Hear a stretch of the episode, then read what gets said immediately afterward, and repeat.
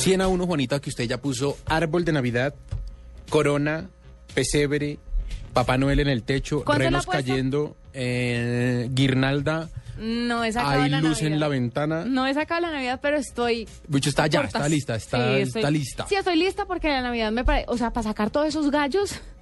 ¿Tiene mucha un- cosa? un ¿Tiene- mes me ¿Usted es de las que tiene de todo, tapete No. para el baño? No, no tengo, no tengo muchas cosas. Mi arbolito mide 40 centímetros. Ujú. Eh, no, tengo cosas muy, muy, muy poquitas, pero me gusta ver algo navideño en la casa. Me gustaría tener un árbol de 4 metros de alto sí, pero Me ¿dónde lo empaca uno? en la terraza. Y le pongo carpa al árbol para que no me moje. Traqueta. Pues mire, sí, pues es un árbol de cuatro metros pa- en, en la terraza mm, y con carpa para que no se moje. Mire, pues ah, eh, mucha gente no es sino que se acabe el mucho, piden el, ul- se comen el último dulce de Halloween y de una vez ya está listo el arbolito, ya está listo el pesebre, ya las guirnaldas y todo. ¿Tiene algún problema con que la Navidad esté lista desde ya? Porque aquí en Caracol ya la pusieron. Ah, no, me parece fantástico. Ah, bueno. Me parece fantástico. Navidad va hasta el 60 de diciembre, que es el 30 de enero. Mire, eh, nuestro invitado hasta ahora tiene que ver con ese tema. Eh, se llama Gerásimos Arbanitis. Él es gerente de Elideco y esa es una de las compañías de industria navideña en Colombia con la más grande exhibición de árboles eh, de Navidad de, del- de Latinoamérica. A él vamos a preguntarle sobre las tendencias, sobre los avances tecnológicos, sobre lo nuevo que hay en este tema de la decoración eh, navideña. Gerásimos, eh, buenas noches y bienvenido a la nube. Muy buenas noches y gracias por invitarme. Oiga, ¿de dónde es su nombre? Eh, mi nombre es Diego. Felicitaciones por la clasificación al Mundial. Eh, Muchísimas gracias, a mí también me alegró mucho. oiga, eh, pero muy bien español, o sea, ¿usted lleva aquí viviendo en Colombia mucho tiempo? Eh, mi madre es colombiana y eh, sí, aquí en Colombia ya llevo varios años. Yo nací allá, pero llevo muchos años aquí. Sí, porque el veterinario de mi perro es griego también y habla bastante enredado. Lo felicito por su español. Muchas gracias. Oiga, eh, Gerásimos, Juanita eh, tiene árbol de 40 centímetros que me imagino es de los que todavía sueltan hoja y eso toca aspirar como hasta julio. ¿Qué hay nuevo? Ahora veo uno- unos árboles LED, uno, uno ve un montón de cosas. ¿Qué es lo nuevo? ¿Qué hay? ¿Cuáles son las tendencias en ese tema de decoración navideña? Eh, los nuevos árboles que tenemos en este momento son los árboles de fibra óptica que cambian de por sí de colores y tienen decoraciones en LED multicolores.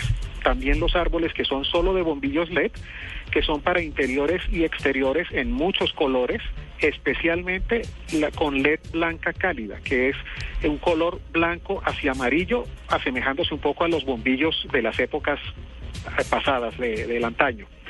Eh, ahora, en lo que tiene que ver con decoración, tenemos una manguera que es la manguera navideña, que eh, es como una manguera que entra y sale del árbol. Esa no tiene luz, es netamente decorativa. Eh, los santas, los duendes y los arlequines tipo victoriano, que eso se está usando mucho para este año. En los colores, en Colombia siempre marca la pauta y siempre está de moda el rojo y el verde esmeralda como colores principales, pero la tendencia de punta para este año sería el plateado combinado con morado y con fucsia. O sea, que son cosas, digamos, yo ese, por ejemplo, ese de fibra, ese ya lo había visto, ¿cierto? Que es el que es de fibra y como que cambia de color. El que me parece que no era fácil conseguir para una casa y que uno solamente los veía en las calles es el que usted dice de la luz blanca. Eh, una cosa de esas, ¿cuánto cuesta?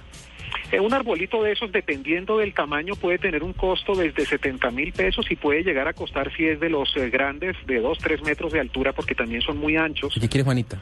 eh, y a- aproximadamente pueden costar hasta 2 millones de pesos. Uy, pero vale la pena porque eso dura mucho tiempo. Sí, Son tengo una- Claro, tengo- para interiores y exteriores. Sí, pero exteriores sin techo se puede mojar y no pasa nada. Totalmente, no le pasa nada, lo único que hay que tener es un cuidado con el adaptador y el resto del árbol puede estar en la intemperie, bajo lluvia, no le pasa nada. Ah, sí, porque usted, si ese, usted es pone... mi, ese es mi árbol. Si usted pone la extensión al agua, Pero, tome venga, su corrientazo. pero tengo una pregunta y es que mm, siempre he tenido la percepción que los árboles de fibra óptica son blancos. ¿Estoy equivocada o hay, o hay verdes el, el tradicional?